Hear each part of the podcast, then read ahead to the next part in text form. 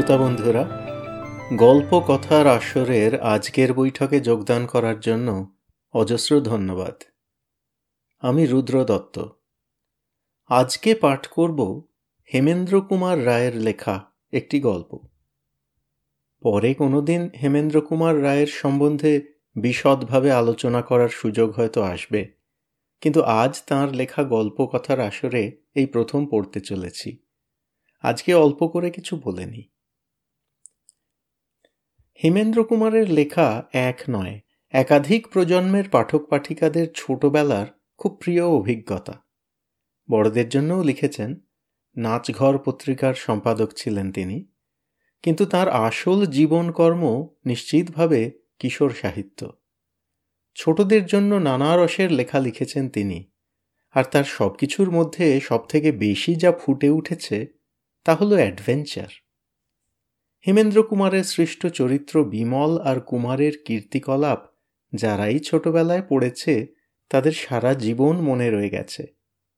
সত্যি কথা বলতে কি, অ্যাডভেঞ্চারের গল্প বাংলা কিশোর সাহিত্যে যদিও অন্যরাও লিখেছেন, বিভূতিভূষণ বন্দ্যোপাধ্যায়ের চাঁদের পাহাড় তার মধ্যে অতি পরিচিত। কিন্তু একাধারে পরিমাণের প্রাচুর্য আর চিত্তাকর্ষতার দিক দিয়ে হেমেন্দ্র কুমারের বোধহয় জুড়ি নেই। এছাড়াও হেমেন্দ্র কুমার ছোটদের জন্য লিখেছেন গোয়েন্দা গল্প, অলৌকিক গল্প এবং বেশ কিছু ইতিহাস ভিত্তিক কাহিনী, যা কিশোর মনকে উত্তেজনা আর শিক্ষাদান দুই একসঙ্গে সমান মাত্রায় করতে পারে। এমনকি প্রাগিতিহাস ভিত্তিক উপন্যাসও লিখেছেন। মানুষের প্রথম অ্যাডভেঞ্চার, বইটি যাঁরা পড়েছেন, তারা জানেন, তার সমকক্ষ প্রচেষ্টা বাংলা কিশোর সাহিত্যে অল্পই আছে। প্রসঙ্গত বলে রাখি, ভূত চতুর্দশী আর কালী পুজো আসছে। বিলিতি মতে হ্যালোইনও এলো বলে।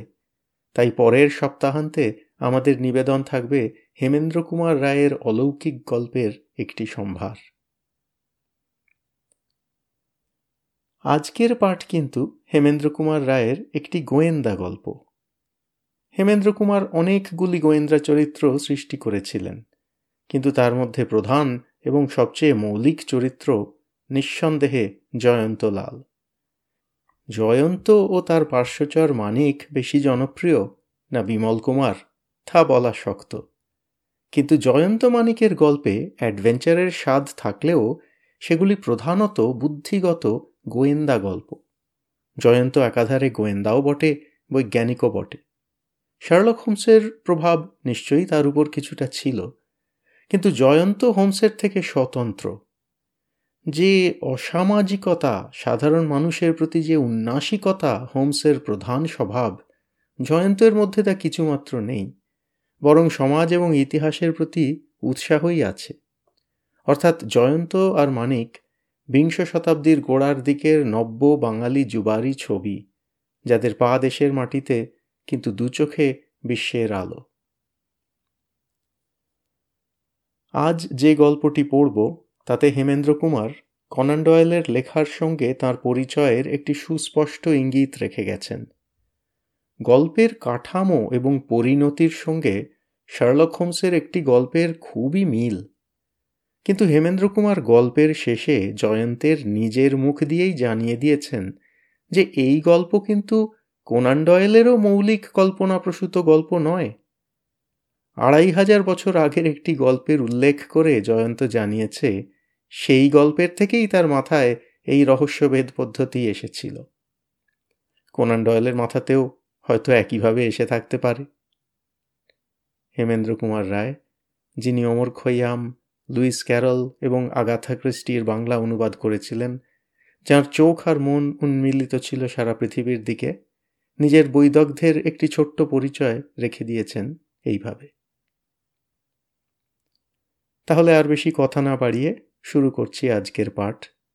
হেমেন্দ্র কুমার রায়ের গোয়েন্দা গল্প ব্রহ্মরাজের পদ্মরাগ।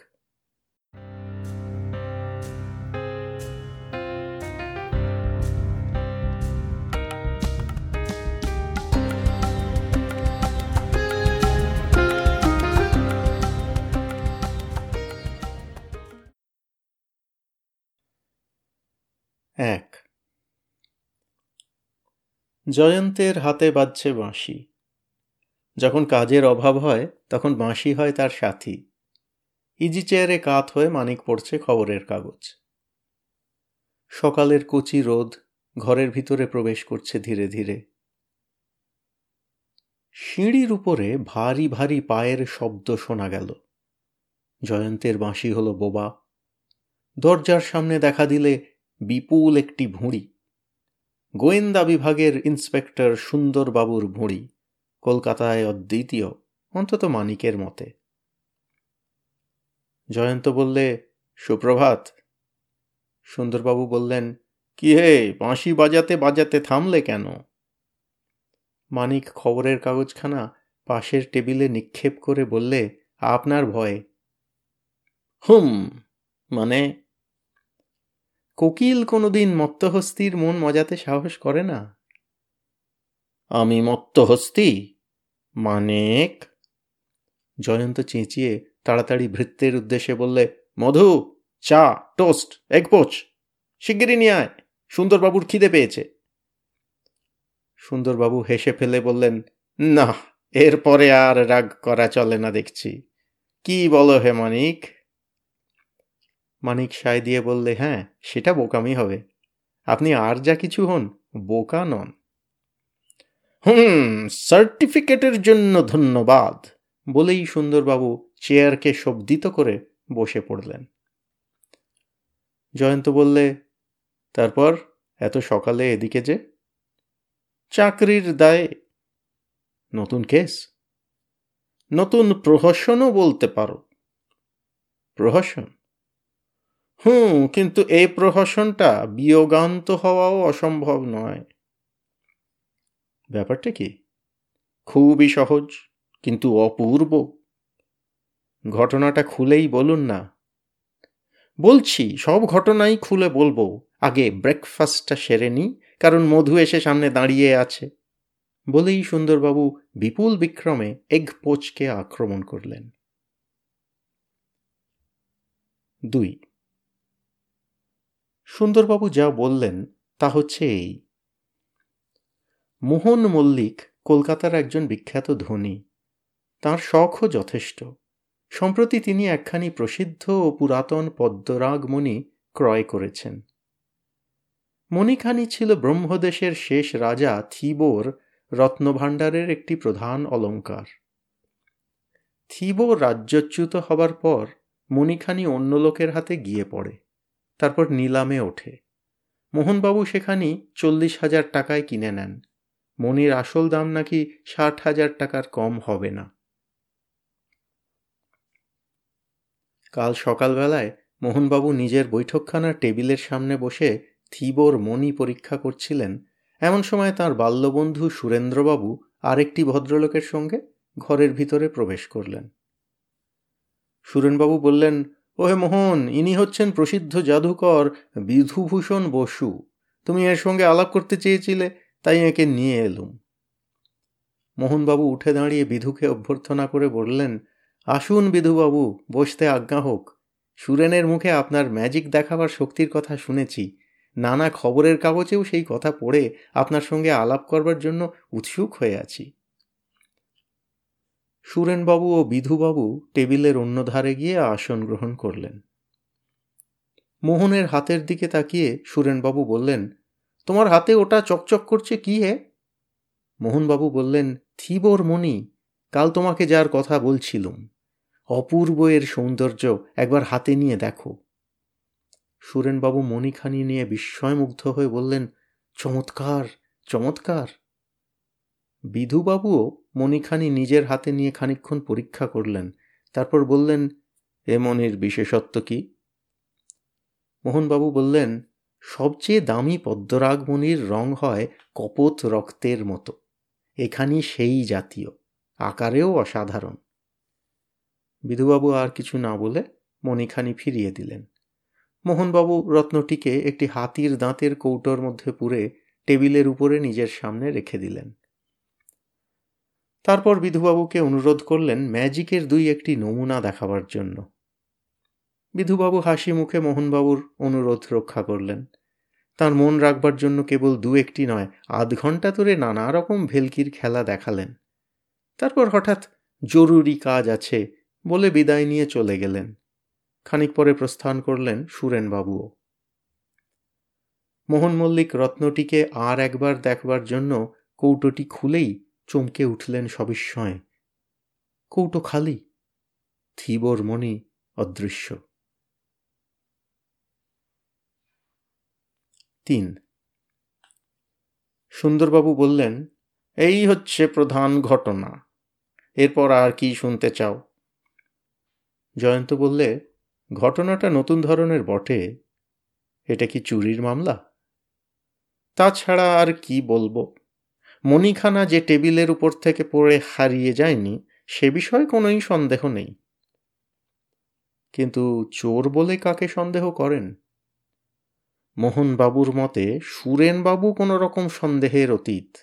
তিনি বলেন, সুরেন কেবল তাঁর বিশ্বস্ত বাল্যবন্ধু নন, তিনি অত্যন্ত সাধু আর তাঁর নিজের সম্পত্তির মূল্য ত্রিশ লক্ষ টাকা। তাহলে বাকি রইল কেবল বিধু? হ্যাঁ কিন্তু মোহনবাবুর সম্মুখে বসে কেমন করে সে চুরি করলে? সে জাদুকর নানা রকম হাতের কায়দা জানে। লোকের চোখকে ফাঁকি দেওয়াই হচ্ছে তার পেশা। আমার বিশ্বাস, অদ্ভুত ভেলকি দেখিয়ে দর্শকদের অন্যমনস্ক করে কোনো কৌশলে সে থিবর মনি হস্তগত করে সরে পড়েছে। খুব সম্ভব আপনার অনুমান মিথ্যা নয়। আপনি এখন কি করতে চান? আমি যাচ্ছি, তার বাড়ি খানা তল্লাশ করতে। তার বাড়ি কোথায়? মানিক বসু লেনে। কাঠাখানেক জায়গার উপরে ছোট্ট একখানা পুরনো দোতলা বাড়ি, ওপরে দুখানা ঘর। তিন নম্বরের বাড়ি। সে বিখ্যাত জাদুকর হতে পারে, কিন্তু তার অবস্থা ভালো নয়। কিন্তু থিবর মণি কি সে এতক্ষণে সরিয়ে ফেলেনি? অসম্ভব। মোহনবাবু পুলিশে খবর দিতে একটুও দেরি করেননি। বিধুর বাড়ির চারিদিকে পুলিশের পাহারা বসেছে। আমি খবর নিয়ে জেনেছি যে, কাল থেকে আজ পর্যন্ত সে একবারও বাড়ির বাইরে পা বাড়ায়নি। কিন্তু তার বাড়িতে মনি না পেলে তাকে চোর বলে গ্রেপ্তার করতেও তো পারবেন না। না, তার বিরুদ্ধে আদালতে গ্রাহ্য হয় এমন প্রমাণ কোথায়? বেশ, তবে চেষ্টা করে দেখুন। তোমরাও এসো না আমার সঙ্গে। আপনার আপত্তি নেই? বিলক্ষণ, কি যে বলো। জয়ন্ত দুই চক্ষু মুদে চেয়ারের উপরে এলিয়ে চুপ করে রইল। এক, দুই, তিন, চার, পাঁচ মিনিট কাটল। তবু সে নীরব ও নিস্পন্দ মানিক জয়ন্তের স্বভাব জানত। সে বুঝলে তার বন্ধু এখন গভীর চিন্তায় নিযুক্ত। সুন্দরবাবু অধীর কণ্ঠে বললেন, ওহে ভায়া, বলি ঘুমিয়ে পড়লে নাকি? জয়ন্ত সাড়াও দেয় না, নড়েও না, চোখও মেলে না। সুন্দরবাবু বললেন, বেলা বেড়ে যাচ্ছে, আর তো দেরি করতে পারি না। জয়ন্ত হঠাৎ চোখ খুলে চেয়ারের উপরে সোজা হয়ে বসে চিৎকার করে উঠল, হয়েছে হয়েছে। সুন্দরবাবু চমকে উঠে বললেন, হুম। জয়ন্ত বললে, সুন্দরবাবু, আজ কালী পুজো না? হ্যাঁ কিন্তু ধান ভানতে শিবের গীত কেন?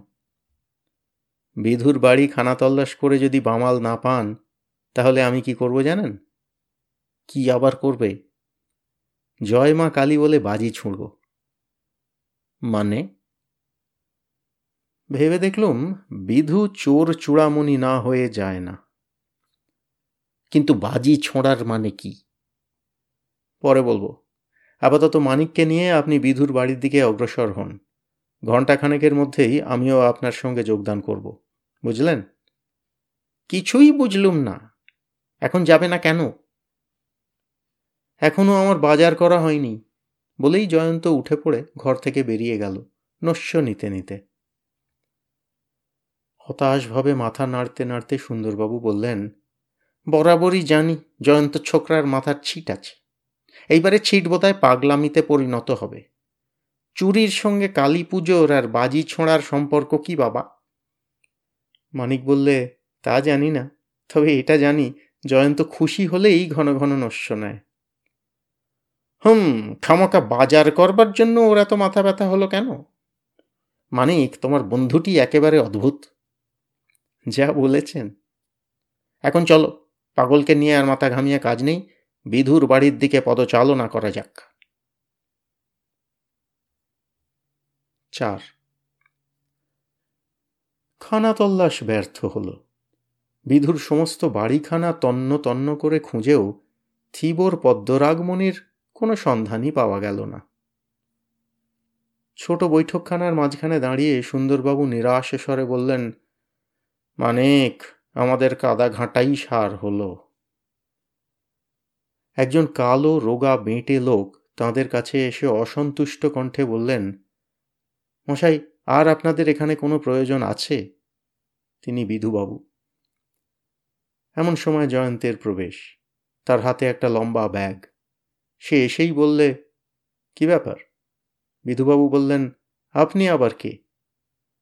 জনৈক ব্যক্তি। খানাতল্লা শেষ হয়েছে? বুঝেছি। আপনিও পুলিশের কোনো কেষ্টবিষ্টু। দেখুন, আমার মতো একজন বিশিষ্ট ভদ্রলোককে অকারণে আজ আপনারা যে হয়রানটা করলেন, আমি তা ভুলব না। আমি চোর। আমি থিবোর মণি চুরি করেছি। তাহলে আমার সমস্ত বাড়ি তছনছ করেও চোরাই মাল পাওয়া গেল না কেন? এ কথা আমি লাট সাহেবের কানে তুলব। জয়ন্ত দুই ভুরু কপালে উঠিয়ে বললে, কার কানে তুলবেন? লাট সাহেবের কানে। লাট সাহেব আপনার বিশেষ বন্ধু বুঝি? বন্ধু না হতে পারেন, কিন্তু লাট সাহেব আমাকে চেনেন। আমি তার সামনে ম্যাজিক দেখিয়েছি। তিনি আমাকে সার্টিফিকেট দিয়েছেন। এ কথা আমি বিশ্বাস করি না। বিধুবাবু ক্রুদ্ধ স্বরে বললেন, দেখবেন সেই সার্টিফিকেট? নিশ্চয়ই দেখব। বিধুবাবু রেগে টং হয়ে ঘর থেকে বেরিয়ে গেলেন। সুন্দরবাবু বললেন, জয়ন্ত, আমি খুঁজতে কিছু বাকি রাখিনি। মনি এখানে নেই, আর অপেক্ষা করা মিছে। জয়ন্ত তাড়াতাড়ি ঘরের চারিদিকে একবার চোখ বলিয়ে নিলে। একদিকে একখানা চৌকি, তার উপরে ময়লা শতরঞ্চি পাতা। আর একদিকে ছোট্ট একটা দেরাজহীন টেবিল, তার উপরে ব্লটিং প্যাড, দোয়াত দান ও পিনকুশন এবং খান্তিনেক চেয়ার। এছাড়া ঘরে আর কোনো আসবাব নেই। সে বললে, এ ঘরটাও খোঁজা হয়ে গেছে? এই ঘরে খোঁজবার কি আছে? এটা হচ্ছে বাইরের বৈঠকখানা। সর্বদাই খোলা পড়ে থাকে। বিধু এত নির্বোধ নয় যে এমন প্রকাশ্য জায়গায় অত দামি রত্ন ফেলে রাখবে। আমি কৌশল করে বিধুকে এখান থেকে সরিয়ে দিলুম। যান যান, আপনারাও বাইরে যান, শিগগির। জয়ন্ত একরকম জোর করেই সুন্দরবাবু ও মানিকবাবুকে ঠেলতে ঠেলতে ঘর থেকে বার করে দিলে। পাঁচ। সুন্দরবাবু বিরক্ত স্বরে বললেন জয়ন্তর যত ছেলে খেলা। চলো, আমরা রাস্তায় গিয়ে দাঁড়াই গে। মানিক সচমকে চেঁচিয়ে বললে, আগুন আগুন!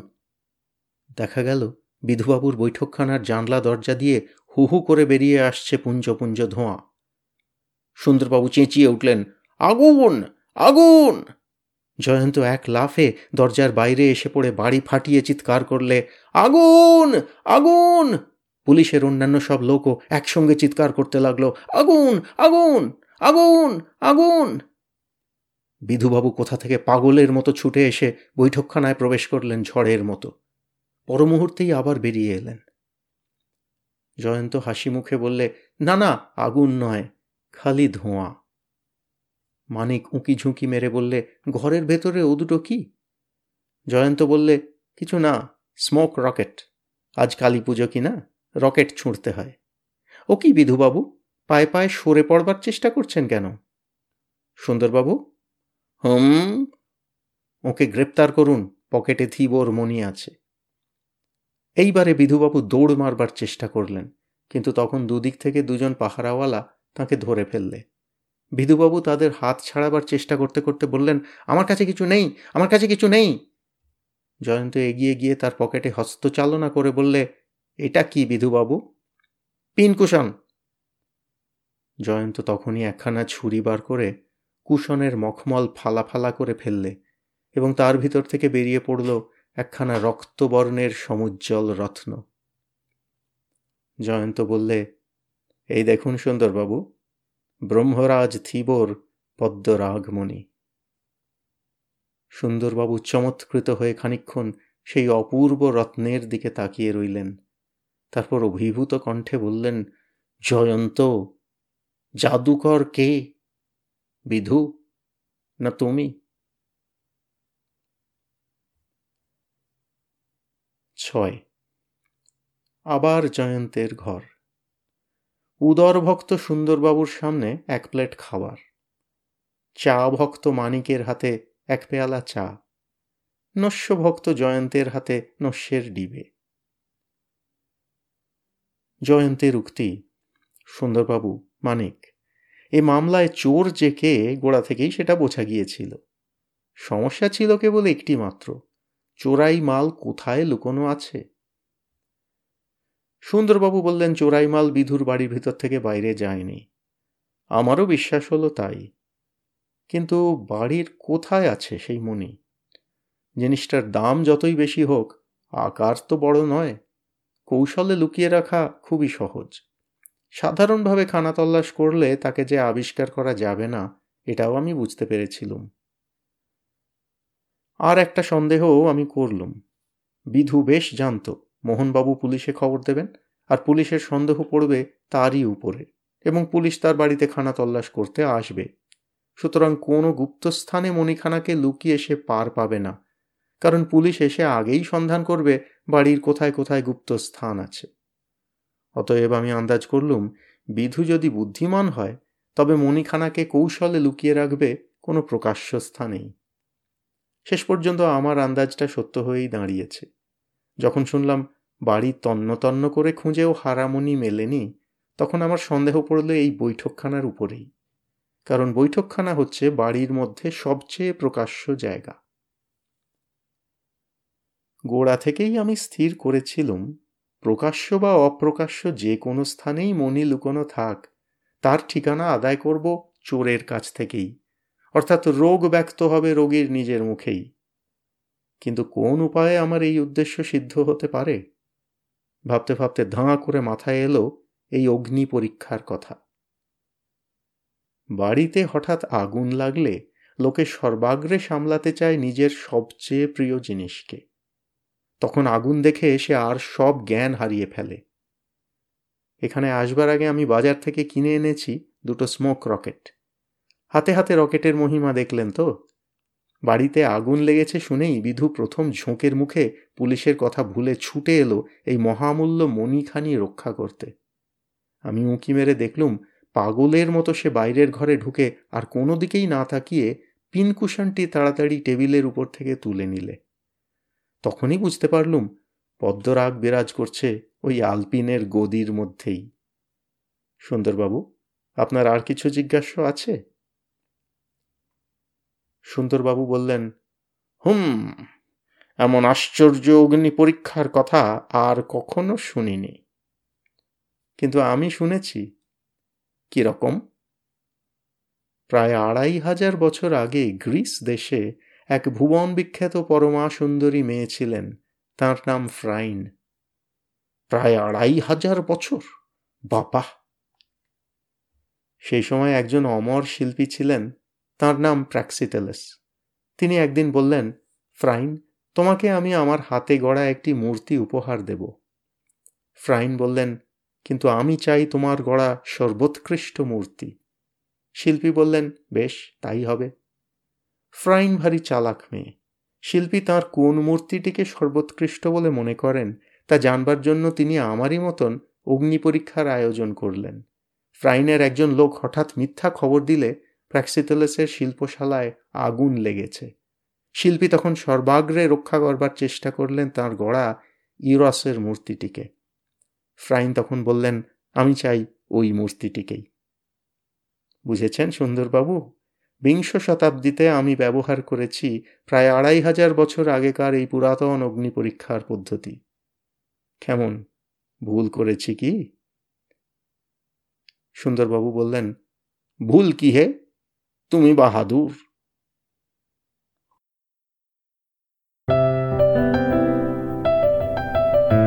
আপনাদের মতামত আমাদের জানাতে ভুলবেন না কিন্তু, শ্রোতা বন্ধুরা। আমাদের ওয়েবসাইট গল্প কথার আসর dot org G O L P O K O T H A R K S O R dot O R G